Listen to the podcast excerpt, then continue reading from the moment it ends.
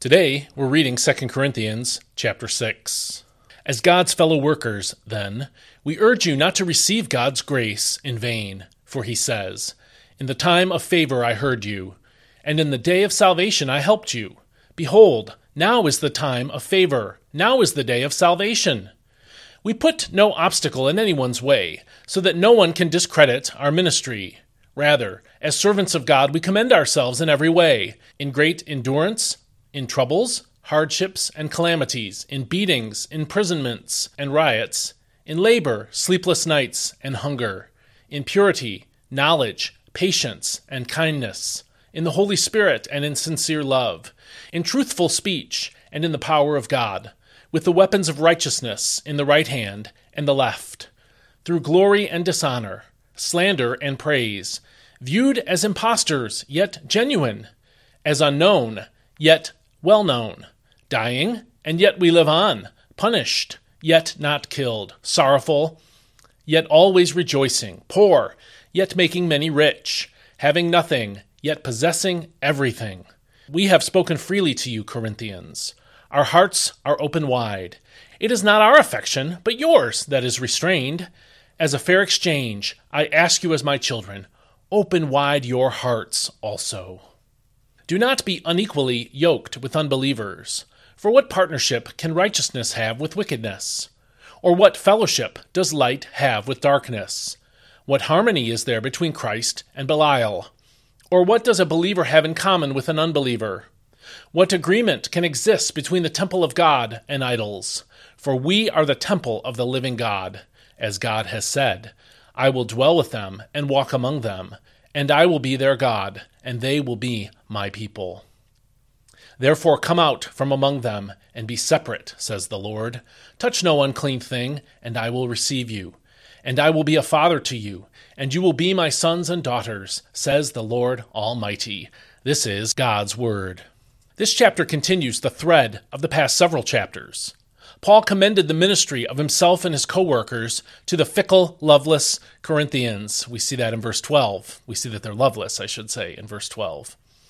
Verses 1 and 2 here in 2 Corinthians 6 wrapped up the discussion from chapter 3 about the importance of the gospel message which Paul and his men preached.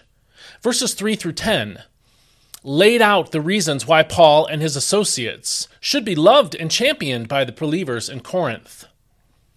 Then in verses 11 through 13, Paul directly urged the church in Corinth to give that love and acceptance to him and his co workers in the gospel.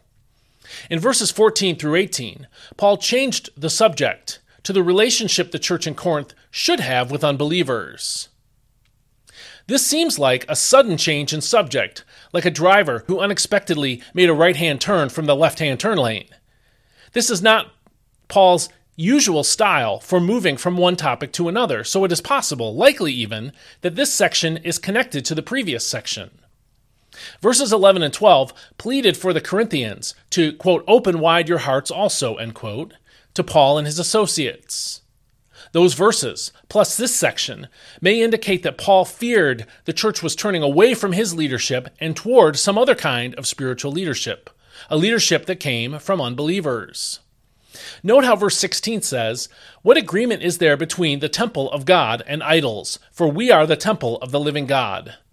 Given the strong presence of idolatry in Corinth, it might be that the Corinthians had moved from merely eating food offered to idols, as we saw in 1 Corinthians, and had now begun mixing Christ with some other religion and some other religious practices in Corinth. If that's true, and the Corinthians were flirting with idolatry in some way, then how would this passage apply to us today? Well, first of all, the most common application of this passage, don't marry an unbeliever, would still apply. Verse 14 laid down a command that could apply across many dimensions of a believer's life, especially and including who you marry. But secondly, consider the phrase, We are the temple of the living God in verse 16b. The wording of that verse seems to suggest the entire church is God's temple, not our individual bodies as the temple of the Holy Spirit, although that is discussed elsewhere, especially in 1 Corinthians. But Paul seems to be discussing the whole church here, and maybe the church in Corinth had begun accepting unbelievers into membership, treating them as if they were Christians, even though they were freely mixing Christianity with idolatry. Maybe they had begun using the idol temples as places for Christian worship, and the unsaved population around them was confused by this. Maybe they even began consulting with false teachers from the idol temples, borrowing some of their ideas to mix with the scripture. These days, there are churches that perform secular songs in their worship services. There are churches who recommend books and authors that are spiritual but not Christian. These would, in my opinion, be violations of this passage. 1 Corinthians 6, then, teaches us to be careful about how we treat those who don't explicitly claim to follow Jesus.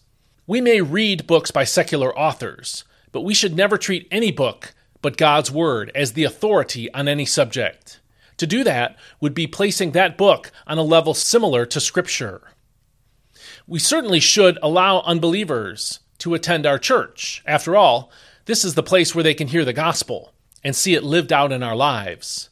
But we should not act as if everyone who attends a weekly uh, worship service is automatically a believer just because they're coming to church. What is your relationship to unbelievers? The Bible certainly calls us to be in contact with them so as to give them the gospel message and live out our faith among them. But we must be careful about giving unbelievers an audience or an acceptance that is equal to or greater than the acceptance and authority of Christ Himself. So think about your relationship with unbelievers, whether it's unbelieving authors that you listen to or other forms of media or unbelievers in real life. Think about what it means to have a relationship with that person, but also to be faithful to Jesus. If you found this devotional helpful, and you didn't find it in your email this morning, please go to my website at dailypbj.com/slash subscribe to subscribe to receive it in your email every morning. Also, I'm looking for some financial support, so please go to dailypbj.com/support if you'd like to see these videos continue and expand in other ways.